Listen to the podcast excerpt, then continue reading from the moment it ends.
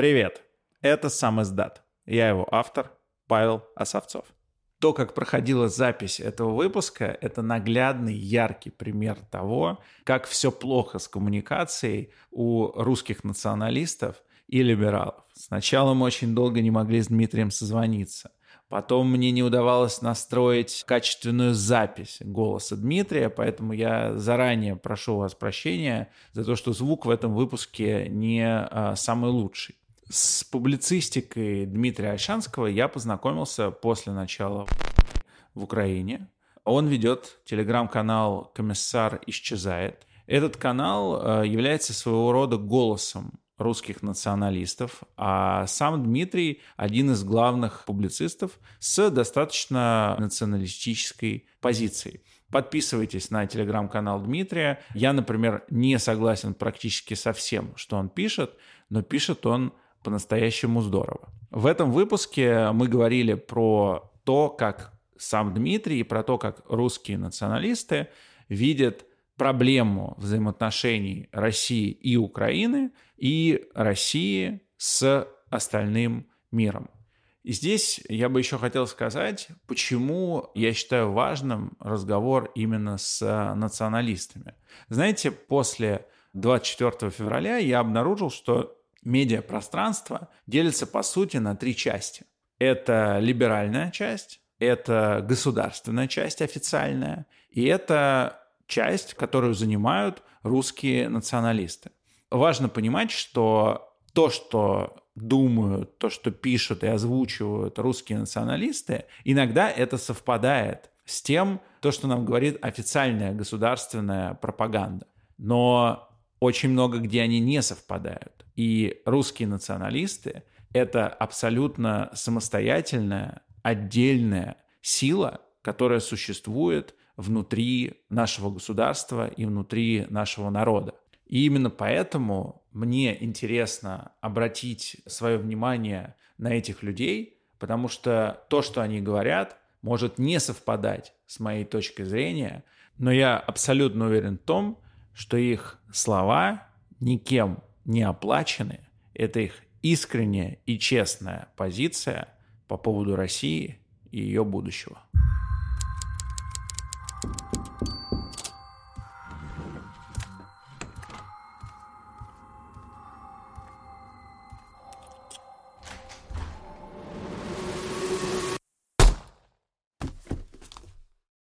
скажем так, есть разные большие глобальные концепции международных отношений. Я, конечно, не являюсь каким-то специальным политологом-международником, но имею некоторые представления. И вот могу сказать, что есть такое понятие реалполитик, да, или с другой стороны это назывался время концерт держав. Это было представление, характерное для, например, XIX века после наполеоновских войн или для XX века отчасти, да, значит, в какие-то периоды после мировых войн, когда предполагалось, что в мире есть какие-то достаточно серьезные государства, большие, которые решают между собой неоднозначные вопросы или конфликтные вопросы путем какого-то взаимовыгодного обмена или согласования интересов. Я думаю, что э, к России вот эта концепция, которая торжествовала в мире какое-то время в прошлом, в разные эпохи, она очень хорошо подходит, на самом деле, России. Конечно, и Россия, конечно же, была бы заинтересована вот в этом типе отношений с Западом. Но с той стороны, да, по ту сторону, там вот эта идея признана устаревшей абсолютно.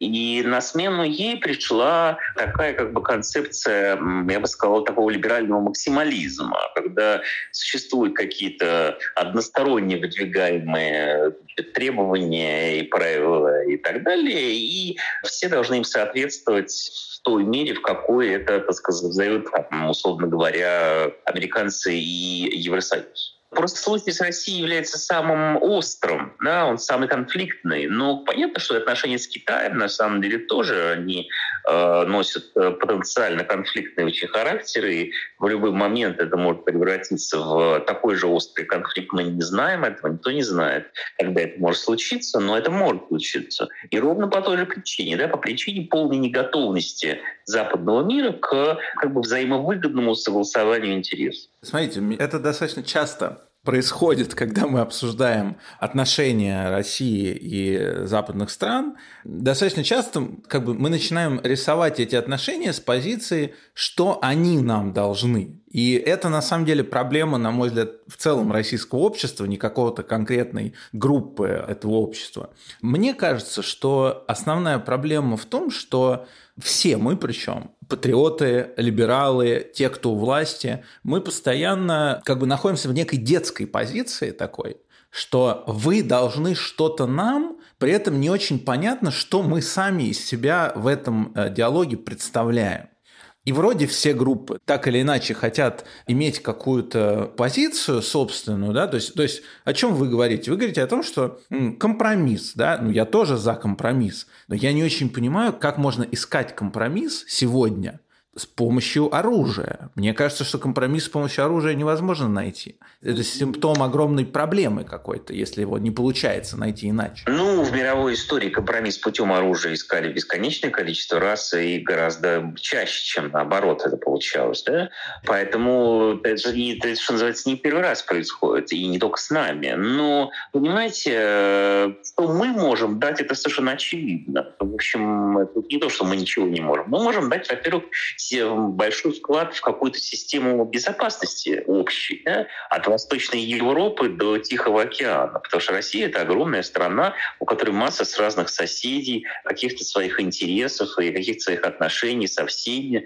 Конечно, Россия могла бы быть не источником какой-то нестабильности да, или обострения стрельбы, как вот в последнее время мы а наоборот, она могла быть источником безопасности и порядка, естественно. Потому что, понимаете, вообще, например, Путин, да, вот как политический лидер, он же с чем пришел? Ну, как-то вот все забыли, да? Он пришел с тем, что вообще он хотел в НАТО вступать. И более того, он очень хотел дружить с западным миром, конечно же. При соблюдении каких-то его интересов он, безусловно, был настроен на это, а вовсе не на какой-то взлом какой-то мировой там, системы отношений. Он не был никаким агрессором. Он пришел исключительно с тем, что давайте дружить вообще, я готов, пожалуйста.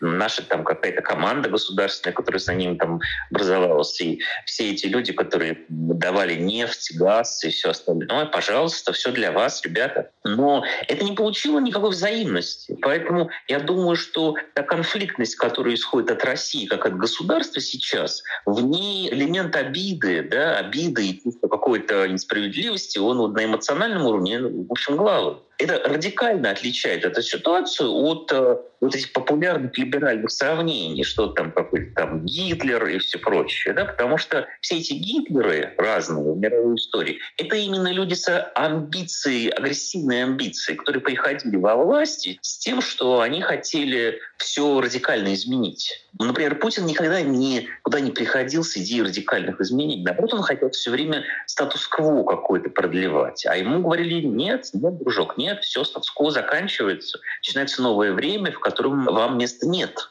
И вот то, что происходит сейчас, это именно как бы ответ на вот это послание, не дружественное. Ну, в данном случае я сейчас говорю не о своих даже каких-то личных взглядах, я говорю вот о том, что объективно происходит за государственностью. Я понимаю, что вы хотите сказать. Не буду сейчас вступать в этот извечный спор значит, о том, какой был Путин, э, хороший, плохой, какой он стал и т.д. и т.п. Вот хочу реально понять как бы вас да, и услышать.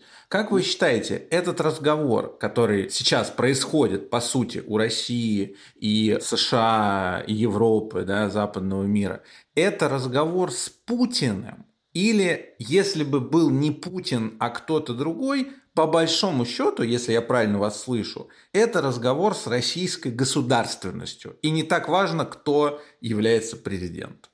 Ну, понимаете, у нас нет таких стабильных институтов, чтобы это можно было сказать однозначно, как это можно сказать однозначно про китайцев или про американцев. Потому что у китайцев или у американцев у них очень разные, но очень сильные институты государственные, которые совсем безличные. Это вообще не имеет значения, там, Байден, не Байден, или там, значит, какие-то коммунисты, у них там вот эти там политбюро. Ну, это не так важно, да? Здесь роль личности, конечно, больше. Но э, и можно только сказать, что личность Путина тут играет ту роль, что просто очень много лет был настроен исключительно либерально и миролюбиво. Может быть, какой-то другой человек на его месте был бы более жестким, на мой взгляд. И я считаю, что нужно было быть более жестким. На мой взгляд, он много времени потратил зря, пытаясь ждать неизвестно чего от э, каких-то структур и стран, которые совершенно не собирались на какие компромиссы собственно, вот украинский конфликт, это и есть история, а вот если говорить о негативных вещах, с нашей стороны негативных, да,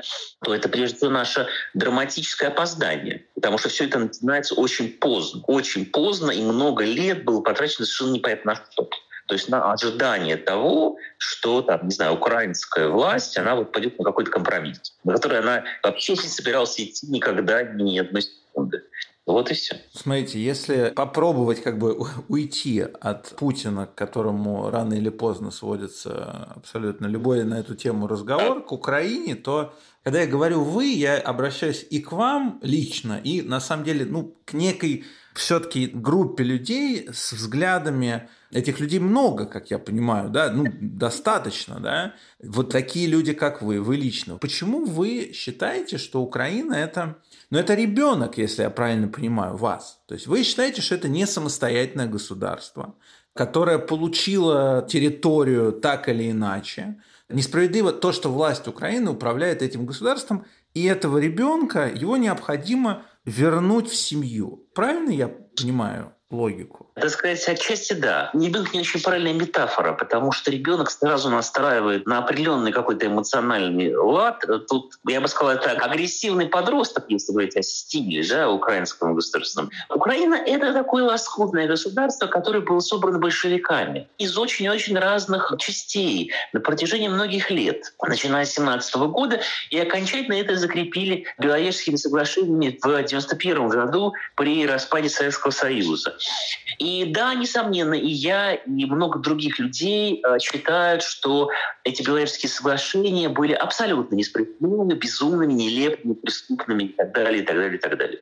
Потому что против воли людей, абсолютно против всех э, сложившихся столетиями исторических, культурных, этнических, э, языковых, вот, родственных, семейных, вообще любых связей, да, было разрублено пространство по-живому совершенно произвольным образом по советским административным границам. И большие территории России на самом деле оказались записаны э, в разные другие государства, в частности Украину прежде всего. Тем не менее, должен вам сказать, что такого рода существование было бы, и, собственно, оно и было на протяжении многих лет, но несправедливым и неправильным, но, в общем, терпимым и как бы нормальным.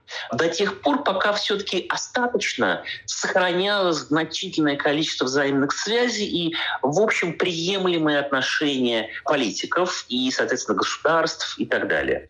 То есть, иными словами, я не считаю, что присоединение, скажем так, значительной части какой-то Украины к России, какое-то ее там разделение или форматирование, что это есть некая обязательная самоцель, которая была бы нужна в любом случае. Потому что, например, Канада не является территорией Соединенных Штатов, хотя там живут англосаксонские протестанты во многом, да, а та часть, в которой они не живут, то есть Квебек, не является частью Франции, да, хотя там живут вот эти франкофонные канадцы. Да? То есть вы можете сесть в машину, спокойно проехать э, без ничего на территорию Канады, у них огромные связи, торговые, ну, любые. Да? Они все равно живут каким-то одним э, общим миром, ну, с разными флагами. Немножко там в Канаде более левая социальная система, Америка более правая страна. Ну, неважно. То есть, иными словами, до Майдана и до вот всех этих событий, так как жила Россия с Украиной, это было в принципе несправедливо, и там накапливался некий груз негативных обстоятельств, потому что украинский национализм развивался, и он становился все более и более заметным. Но до какого-то момента там был открытый э, въезд по внутреннему паспорту, там был русский язык в правах своих. Националисты там играли украинские умеренную все-таки роль, да, а руководство Украины тогдашнее, оно, конечно, было довольно жульнически настроено по отношению к России, но это было в каких-то рамках. Да? То есть оно балансировало между Россией и Западом. И вот этот статус-кво, который был в 90-е нулевые годы, да, там, ну, до 2014 года, в общем, я не могу назвать его хорошим, правильным, справедливым. Он был терпимым. То есть он был таким, что воевать смысла не имело. А 2014 год поменял эту ситуацию радикально, и после этого уже не осталось поля для этого какого-то терпимого компромисса, который никто не может назвать своей мечтой, но, в общем, люди живут и нормально.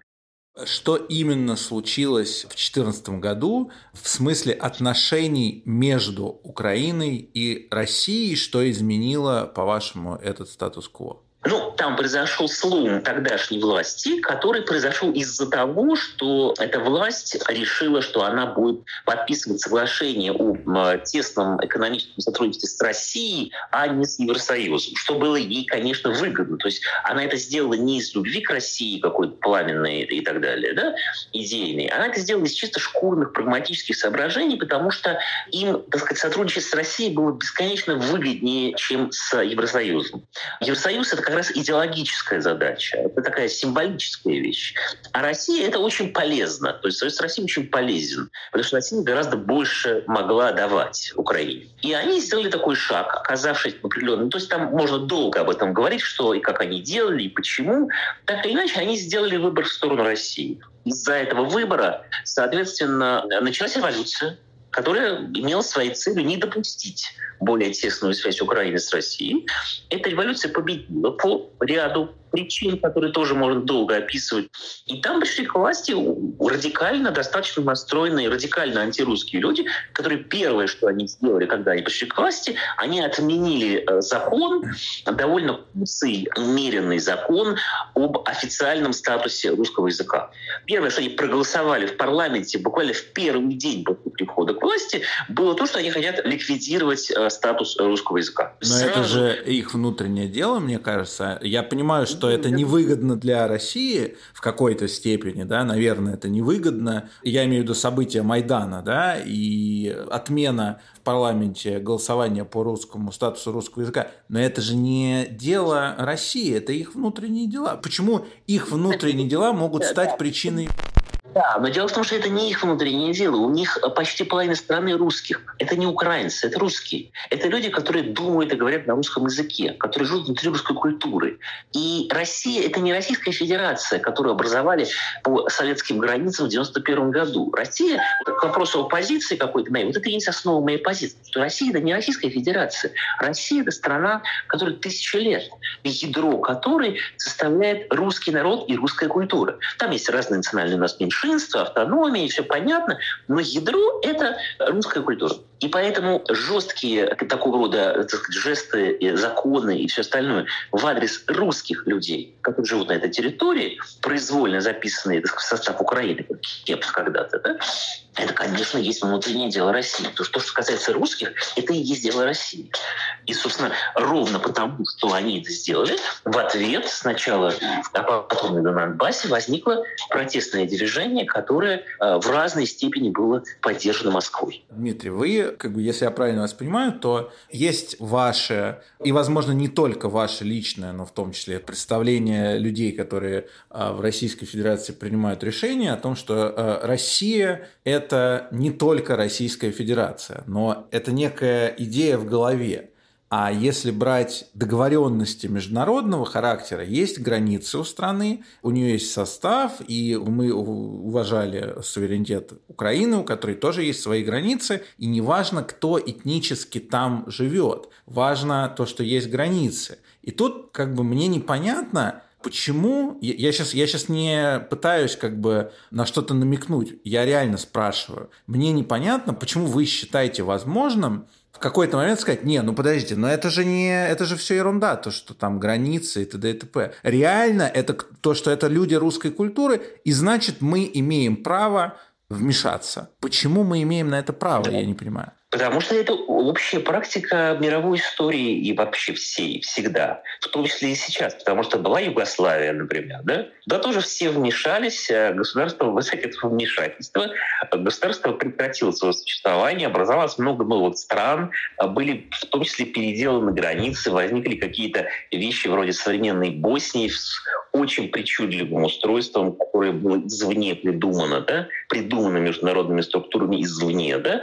Там была война, тоже, так сказать, да, и вот в этой войне активно участвовали там американцы, европейцы и так далее они тоже считают, что они имеют право. Россия, к сожалению, не участвовала в этом, по большому счету, тогда. Но Запад очень активно в этом участвовал, понимаете? Или, например, турки, да, другой пример, да. Турки очень активно участвуют в том, что происходит за границами Турции, например, э, в Сирии или, например, на Кипре, да, у них есть непризнанная никем Турецкая республика. Ну, то есть это часто бывает в истории, знаете, что в, в мире, в разных, в разных местах, что существуют какие-то э, границы, которые никто не признает, кроме того, кому это нужно. Да? Существуют какие-то непризнанные государственные образования, есть сепаратизм, и всегда есть разные соображения. То есть кому-то в данном случае важнее территориальная целостность страны, а кому-то важнее сепаратизм. Например, э, на Украине э, Россия поддерживает сепаратизм, а Соединенные Штаты поддерживают территориальную целостность Украины. Но, ну, например, если мы с вами возьмем войну с Сирией, то мы с вами с удивлением обнаружим, что там все ровно наоборот. То есть там Россия поддерживает территориальную целостность Сирии ее президента Асада, да, а Соединенные Штаты союзники поддерживают сепаратистов. Да, например, курдских, скажем, сепаратистов да, и других. А, например, Турция не поддерживает курдских сепаратистов и идет с ними активную борьбу, хотя Турция при этом не является сторонником, так сказать, союзником Соединенных Штатов. То есть все это такой клубок, который всегда в мире очень сильно запутан, потому что всегда есть чьи-то интересы, и в одном случае интересы в том, чтобы охранять границы, а в другом случае интересно том, чтобы их менять. Понимаете? Они никогда... Косово тоже самый классический пример, о котором тоже Путин сто раз говорил, да, что когда понадобилось, э, территориальная целостность Сербии перестала быть важной, и западный мир признал э, новое, вообще никогда не существовавшее государство Косово, например. Ну и что? Вот они так решили, что им выгоднее перестать признавать эту границу.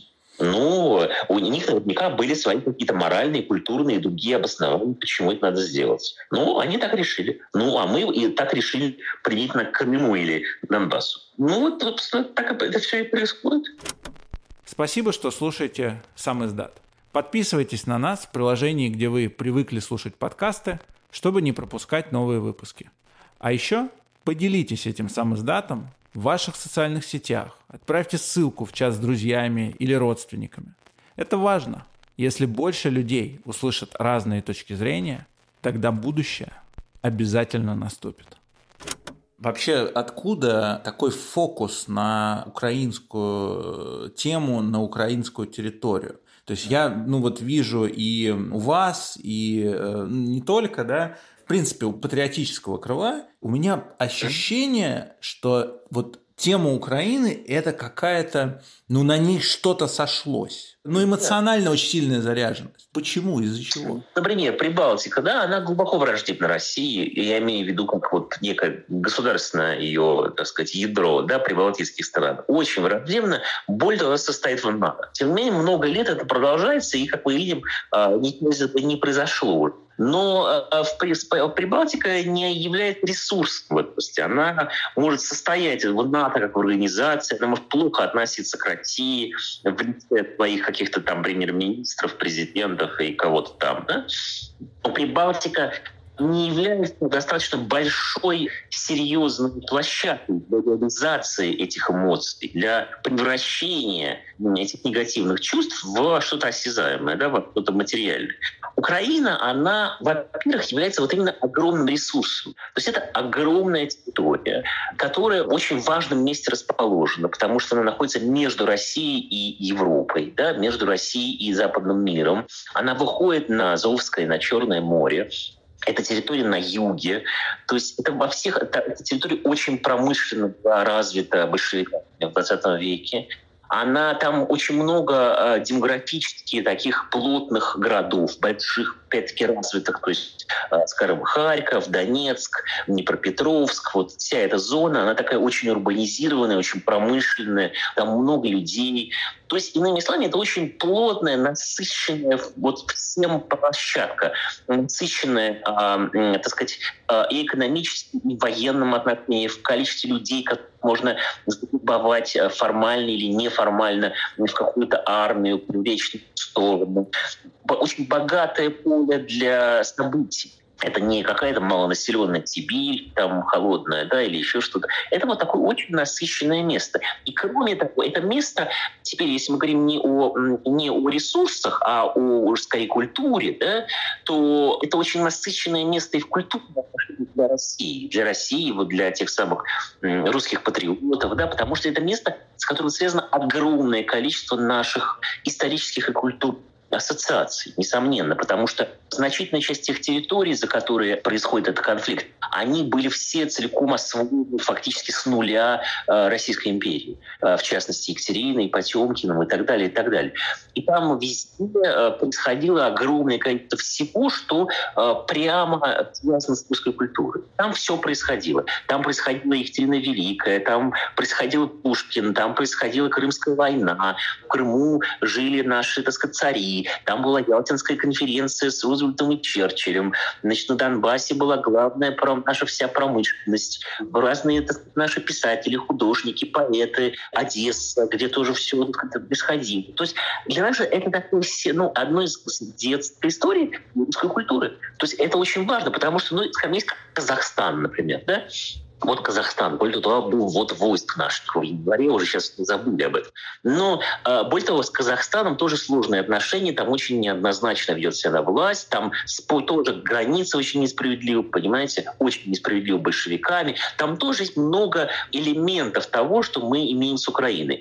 Но Казахстан, в общем, это некая такая очень, ну, от нас сейчас так вот честно сказать, далекая азиатская такая местность, где, у которой, ну, так вот неуклонно местом, так сказать, вот казахским населением как колонизируется, э, э, все больше и больше русских уезжают, и они оттуда уезжают, потому что, ну, ну а что, ну, в конце концов, понимаете, ну, так сказать, в этой Алмате что мы там забыли. То есть, ну, это для нас не Одесса, не Харьков, не Крым, это для нас не места, с которыми связана наша идентичность, понимаете? Это некие казахские дальние дали, с которыми мы, конечно, связываем какую-то несправедливость и ошибки, и национализм казахский, антирусский, очень противный, и много чего еще. Но в сущности мы можем плюнуть на это, так вот между говоря, да? А Украина это не так, потому что это слишком серьезное, слишком большое, слишком насыщенное место для нас, где живет слишком, и повторюсь, выйду снова на то же самое, где живет слишком много русских людей здесь и сейчас. То есть даже не во времена там, Пушкина или значит, кого-то еще. А сейчас много миллионов, вот если брать вот всю территорию с 2014 года, где начался конфликт, то это много-много миллионов э, русских. Я понимаю. Вот мне как раз этот второй пункт, он был более важен, да, потому что у меня есть ощущение, что он гораздо ближе к правде, да, потому что первый пункт он такой, знаете, это как это ответ на вопрос, а почему ты там любишь того или иного человека, там в нашем с вами случае женщину, а почему ты ее любишь? Ну, потому что она такая-то, такая-то, такая-то, это же верхний уровень, на самом деле просто ты ее любишь. И я здесь как раз вот чувствую, что здесь есть какая-то нерациональная часть. Нет, рациональная здесь тоже важна, почему я начал с Прибалтики. Потому что, понимаете, так сказать, вот в Прибалтике нет ресурса. Это на самом деле важно, потому что все-таки здесь речь не только мы с вами разговариваем не только о моих взглядах или да. моих каких-то эмоциях, да? но мы говорим о государстве, в котором никогда эмоции не бывают стопроцентным обоснованием решений. Вот именно тот факт, что враждебные России какие-то, так сказать, субъекты, да, они имеют возможность создать на базе Украины огромную какую-то, вот, понимаете, грубо говоря, навербовать очень много людей против нас, их воспитать и навербовать. И там есть много площадок, где можно все это делать, где можно создавать большую армию, испытывать технику, там, сказать, все это, так сказать, заводы все эти и так далее. Ничего этого никакой Прибалтики или Финляндии или где-то еще, это ничего нет. Понимаете? Там они, может быть, и ненавидят нас, но что они могут сделать? Понимаете? И так население мало, половина уехала в Лондон, эмигрировала эмигрировала, да, работать официантами. А на Украине это не так все-таки. И поэтому, если мы с вами все-таки пытаемся объяснить еще, так сказать, мотивации государства, не только мои, то полезно помнить о том, что весь вот этот ареал э, левобережья Днепра, то есть вот этот вот Донецка, Харьковска, так сказать, Днепропетровска, вот этот весь вот этот ареал большой, и все эти порты, выходы на моря, соответственно, да, с тамошней металлургией, верфями, ну, всем на свете, понимаете? Это именно большой такой ресурсный объект. И поэтому никакое наше государство никогда не реагировало так в отношении какой-нибудь Эстонии, хотя Эстония, может быть, занимала и радикальнее даже позицию давным-давно еще. Как вам идея того, что если бы мы строили отношения с точки зрения не старшего брата и младшего, а с точки зрения развития собственного государства, с точки зрения того, чтобы мы развивали себя изнутри и Украина, Грузия, другие страны, они бы сами хотели к нам в орбиту нашего влияния и хотели бы вот как раз искренне большая часть страны, не 50 на 50, да, а там, я не знаю, 90 на 10. Общество украинское, они бы, например, хотели бы жить в союзе с нами. Нам бы не пришлось вступать в конфликт, а мы бы сделали все это полюбовно. Вам такой сценарий не кажется более ну, удачным в смысле построения отношений с ними?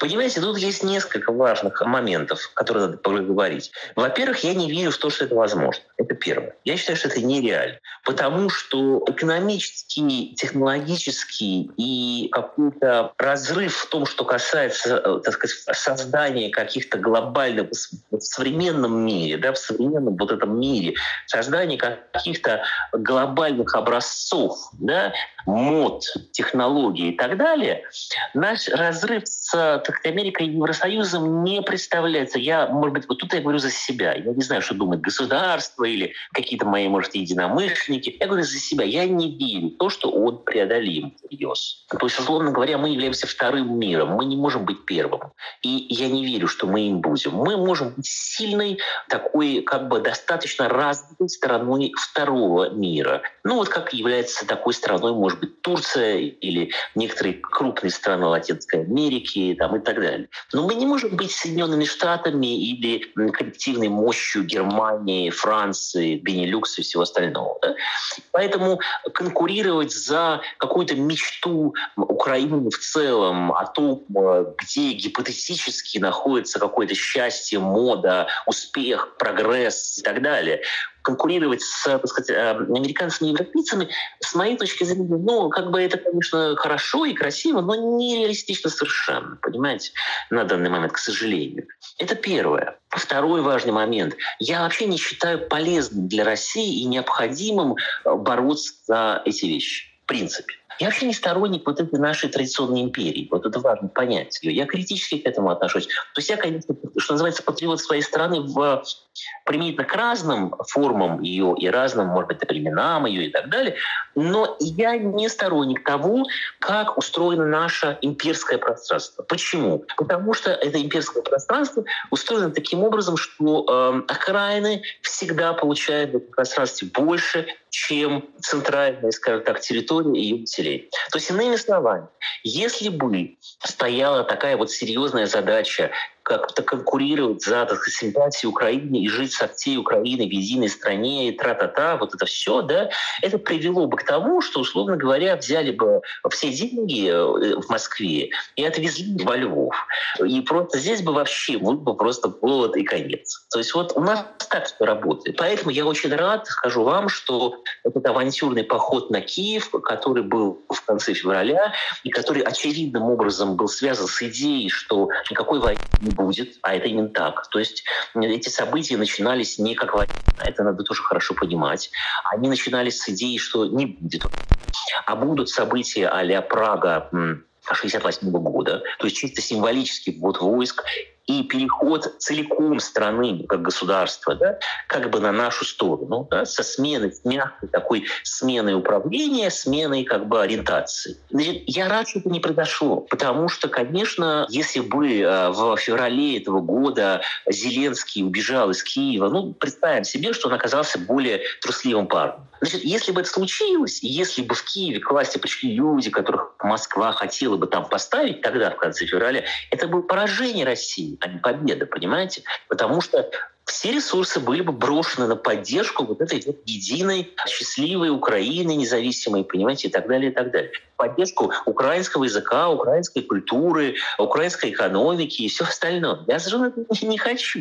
Поэтому я совершенно не считаю, что украинцы как нация, украинцы как идентичность и как целая страна должны находиться в орбите России. Я в этом плане абсолютно разделяю, конечно же, то, что говорил Трамп по отношению к Соединенным Штатам, который, как известно, пришел к власти вот тогда, да, в 16 году, именно во многом потому, что он сказал, что я не понимаю, почему наша американская сила и наши американские деньги и все остальное тратятся на то, чтобы где-то за пределами Америки влиять на какие-то неведомые правительства, там размещают рабочие места предприятия и так далее. Почему бы не сделать все это в Пенсильвании, сказал Трамп, и тогда вот он победил на этом. И я совершенно с этим согласен. Поэтому, понимаете, мне абсолютно кажется неразумной политика, советская в том числе политика, всяческого укрепления Украины и попытки ее умаслить, с ней всячески дружить и так далее. Да? Я, наоборот, хочу, чтобы Украина ушла в западный мир и не возвращалась. Мне она совершенно не нужна. Пускай она живет как хочет. Но она должна отдать советские подарки. Она должна делиться в этом смысле. То есть мне не нравится как бы драматичность процесса по отношению к конкретным людям. Но если посмотреть как бы исторически, то мне именно нравится идея, что Крым, Донбасс, еще некоторые области от Украины уходят, становятся частью России, а то, что останется, пусть уходит от нас. Нам это не нужно. Вот я рассуждаю так то здесь именно проблема в том, что в западной пропаганде, в западной пропаганде про Россию э, употребляет слово «империя» абсолютно механически и очень-очень ложно. Вот если можно донести этот тезис хотя бы до одного честного человека, честного человека либеральных взглядов, это было бы, я считаю, полезно. Что слово «империя» в том смысле, в каком это понимают в Англии, в Америке, абсолютно не подходит к России. Понимаете, вот это важно понимать. Потому что они рассказывают на полном серьезе, что Россия как империя, да, а до этого Советский Союз как империя, да, они угнетали Украину. Украина ведет борьбу за независимость от России, а за свободу. А Россия хочет подчинить ее имперскому гнету. Это абсолютно ни в какие ворота не лезет с точки зрения именно объективности. Потому что, понимаете, именно украинцы были нацией позднего Советского Союза. И наши генсеки были людьми такой как бы русско-украинской культуры. В документах у Брежнева было написано «украинец». И права Украины были до такой степени велики, что она имела отдельное членство в ООН в так советские времена, что ну, невозможно себе представить, что в ООН будет США и отдельно будет Калифорния и Техас. Понимаете? То есть это были невероятные права, э, сочетаемые с невероятными вложениями в ее экономику и так далее. При страшно бедном и депрессивном образе жизни русских регионов в то же самое время, да, в второй половине 20 века. То есть надо понимать, что это вывернутая наизнанку империя. Поэтому она совершенно никого не эксплуатирует и не угнетает, кроме разве что самых лояльных из самых культурных близких не людей, то есть нас. Если она кого-то и угнетает, то нас, но никак не Украину. Понимаете? И как раз вот это неприятие, надо просто правильно понимать, с чем связано неприятие России и русских, украинское. Это совершенно не восстание каких-то таких, знаете, из Голливуда, каких-то повстанцев против вот этой какой-то огромной, высокомерной имперской машины. Все ровно наоборот, потому что чувство высокомерия испытывают украинцы в этом конфликте видите. То есть украинцы смотрят на русских сверху вниз, поскольку считают, что они богаче или могут стать богаче, сытнее, как бы сказать, жирнее. Во всех отношениях они могут иметь больше, чем эти северные, холодные, бедные русские, которые на что-то претендуют. То есть Украина гораздо больше самооценки себя в качестве хозяина положения. И она ведет себя в значительно большей степени как гегемон. Именно в культурном смысле слова, в психологическом, как гегемон. Вот это очень важно понимать. Это никогда никто на Западе об этом не скажет, естественно. Потому что это не вписывается в шаблон, поскольку они исходят из шаблона своих империй, которые на протяжении многих столетий именно культивировали свои, так сказать, основные титульные нации нация. Да? То есть, условно говоря, в Британской империи хозяином был белый англичанин-протестант, не ирландец, не индус. Да? Им доставали какие-то крошки с этого английского стола. А хозяином был Джон Смит. Но по отношению к России это не так. И вот это важно. А психологические отношения русских и украинцев выстроены принципиально по-другому, нежели отношения англичан и ирландцев, англичан и индусов, каких-то американских белых уаспов с мексиканцами и так далее, и так далее, так далее. Вот что хочу сказать. А кто, кроме Хрущева, я думаю, что вы его, может быть, имеете в виду, как этот тезис подтверждается исторически? Кто эти ну, украинцы, а, которые были белой ну, костью ну, э, российского государства? Вот про, так сказать, документы я говорю вообще про Леонида Ильича Брежнева, конечно, да, э, и вокруг него все они были, так сказать, Кириленки, Черненки, Гречки, вот это все. Это было главное, как бы они были вот советская элита вообще, так сказать, да, а, и тот же самый Щербицкий был просто самый привилегированный первый секретарь в Советском Союзе при Брежневе. То есть вот этот вот субстрат, это можно по-разному, можно назвать их не украинцами, а южно-русскими людьми, но это называли Днепропетровская мафия в советские годы, да, вот в Брежневские. Да, я, извините, я Хрущева с Брежневым перепутал, да, прошу прощения. Да, Хрущев был Донбасса, а Брежнев был как бы Днепропетровская мафия с Черненками и Кириленками своими, да. Это была правящая элита Советского Союза. И самые главные, огромные, великие предприятия экономические, да, Советский Союз был, был уже страной чего? Он был страной, как мы знаем, военно-промышленного комплекса и тяжелой промышленности. И вот там все находилось. То есть там был Южмаш, понимаете, Николаевские верфи, значит, вся эта Донецкая тяжелая промышленность, танковый завод Малышев в Харькове. То есть там концентрировалось все самое ценное для СССР. Вот эта вся металлургия, то есть вот это, вот это ядро идеологии и экономики СССР было именно там. Ну, при этом, и мне кажется, элит... что культурно, но никогда даже Киев, ну, все-таки не мог конкурировать ни с Москвой, ни с Петербургом, там, Ленинградом. Ну, вот здесь, честно, мне кажется, вы немного натягиваете этот тезис, потому что тогда Россия в этом конфликте выглядит даже как будто немного потерпевшей. Конечно. Вот, да, естественно, потерпевший. Разумеется. Потому что Россия в качестве вот именно какой-то русского какого-то субъекта, она никогда ни при каких властях не была, так сказать, доминирующей силой. Ни в Российской империи, ни в Советском Союзе, особенно не была в Советском Союзе, и в Российской Федерации тоже. Ну, смотрите, обратите внимание на элементарную вещь. Возьмите государственное устройство Российской Федерации и государственное устройство Украины. Быстро проанализируем. Значит, Российская Федерация — это федеративное государство, состоящее из областей, где живет русское население, не имеющее никаких политических прав субъектных. Да? То есть это некое население и все. И национальных автономий. Причем большого количества национальных автономий, десятки, причем в некоторых из них титульная нация просто отсутствует. Вот нее нет. Например, в еврейской автономной области никаких евреев нет. Тем не менее, у нас в стране есть официальные государственные права субъектные еврейского народа в России. Нет, там один процент, да? И это не только евреи, это миллион такого, да? То есть там, сказать, есть республики, в которых 4%, там 10% титульной нации. И тем не менее, там закреплены в местных конституциях права этого народа, что это он является создателем республик, обязательные языковые права, дотации на развитие там, какой-то удмуртской, там, не знаю, какой-то еще культуры и так далее, и так далее. То есть Российская Федерация — это страна мультикультурализма такого абсолютного. Русских в Российской Федерации 80 с лишним процентов. То есть русских в России больше, чем э, евреев в Израиле или латышей в Латвии. Да? Жесткие мононациональные государства. То есть Россия по факту, чисто, так сказать, де-факто является практически мононациональным государством с огромным преобладанием русского народа, но юридически это федеративная, ультраполиткорректная страна с огромными правами национальных меньшинств. Да? Что такое Украина? Украина — это унитарная,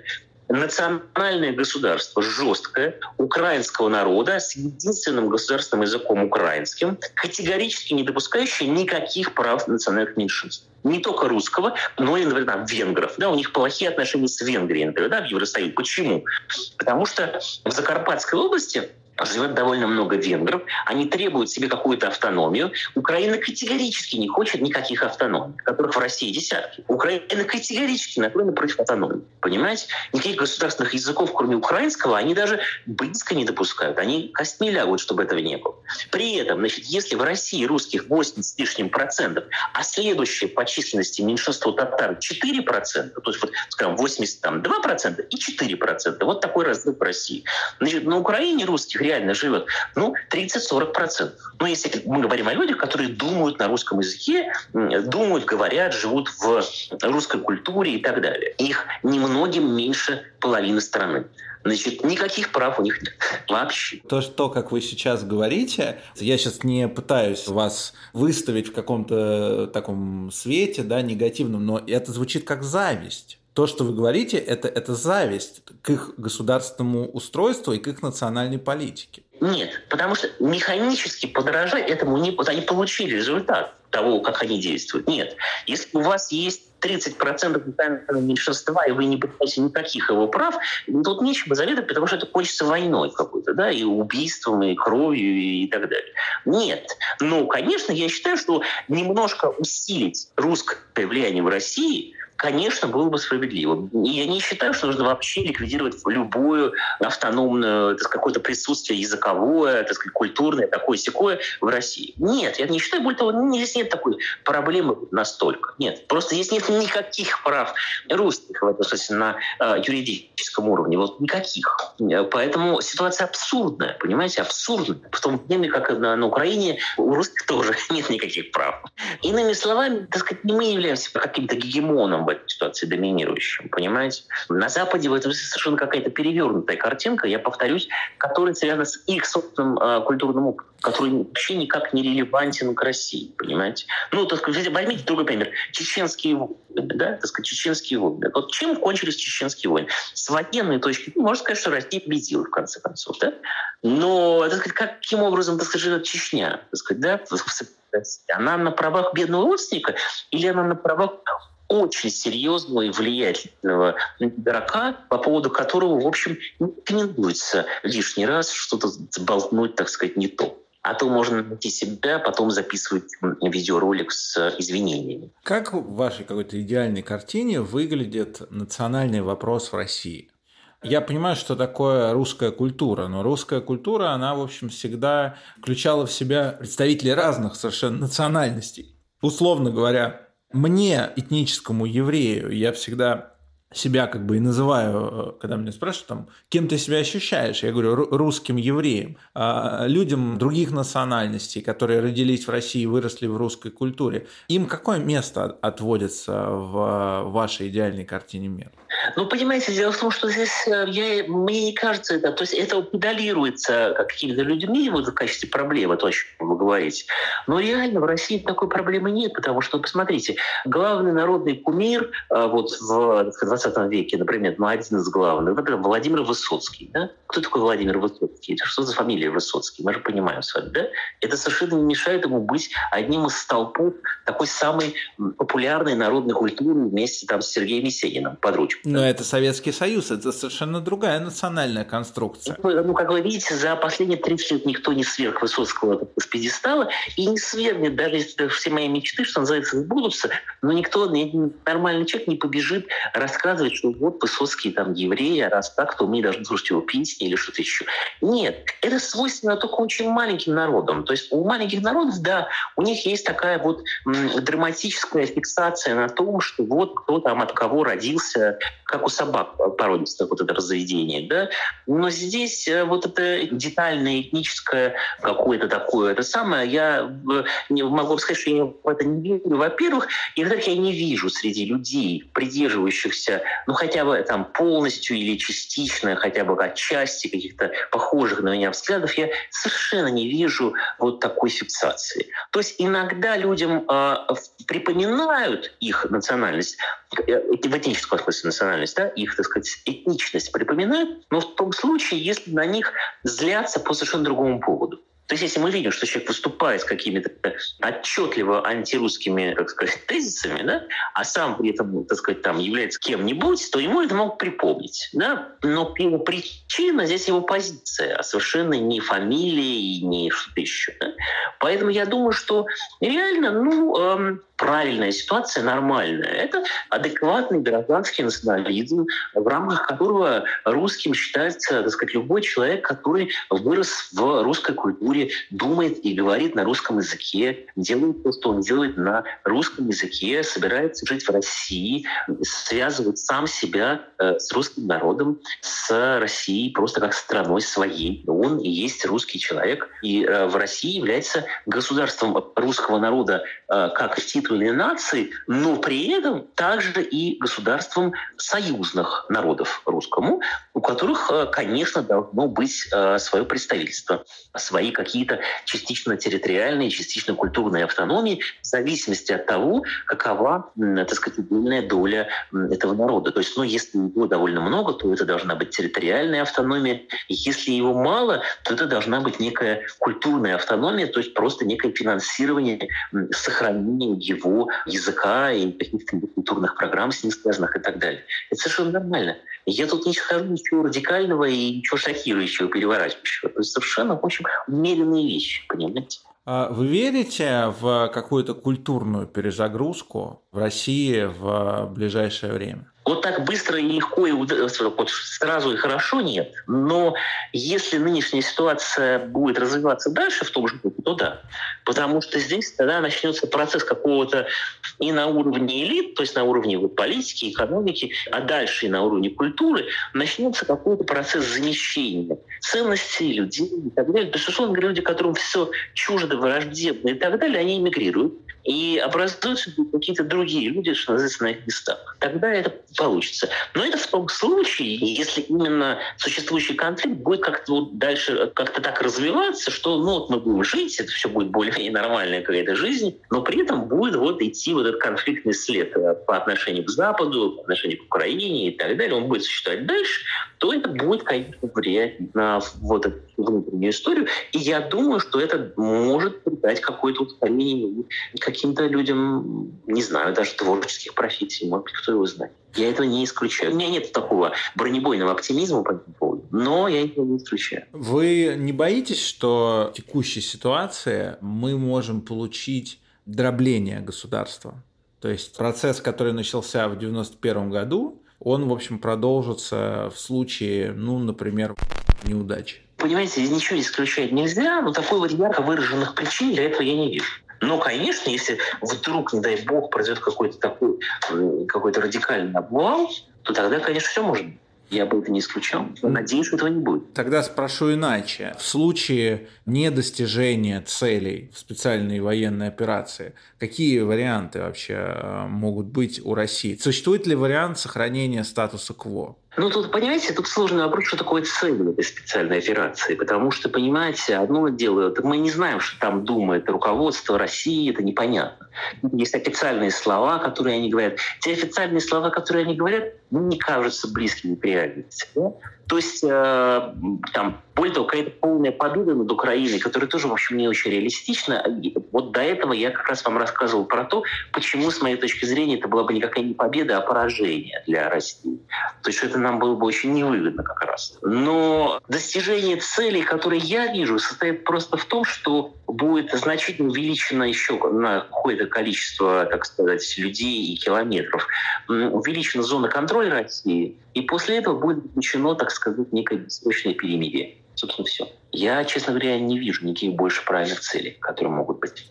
То есть, условно говоря, в пределах некоторой нашей вот культурной близости, вот в пределах тех мест, которые мы считаем своими, э, должна быть расширена, так сказать, зона нашего контроля, где должна происходить интеграция с Россией, которая, собственно, уже начинается на юге, на Азовском море.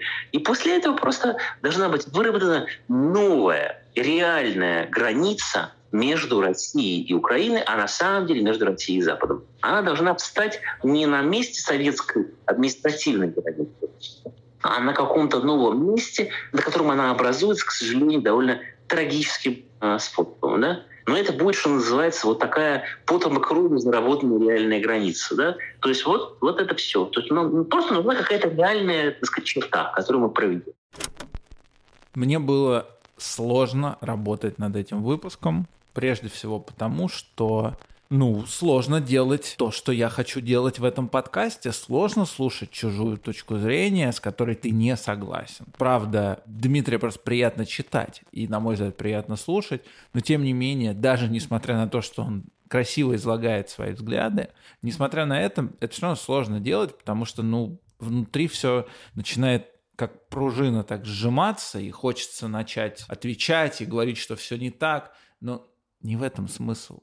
Смысл в том, чтобы попытаться услышать и какие-то вещи узнать, принять и, возможно, согласиться с ними. И честно могу сказать, э, в этом интервью есть целый ряд моментов, в которых я с Дмитрием согласен. Но сейчас не об этом. Ребята, спасибо, что дослушали этот выпуск до самого конца, и я хотел бы вас попросить, если у вас есть любая обратная связь, то обязательно пишите комментарии в Apple Podcasts или пишите мне напрямую в личные сообщения. Я все прочитаю и на все обязательно отвечу. Если у вас будут какие-то идеи на тему того, кого бы вы хотели видеть гостем сам издата, тоже обязательно дайте знать. Мне интересно ваше мнение. Еще раз спасибо, что дослушали выпуск до самого конца. Всем пока.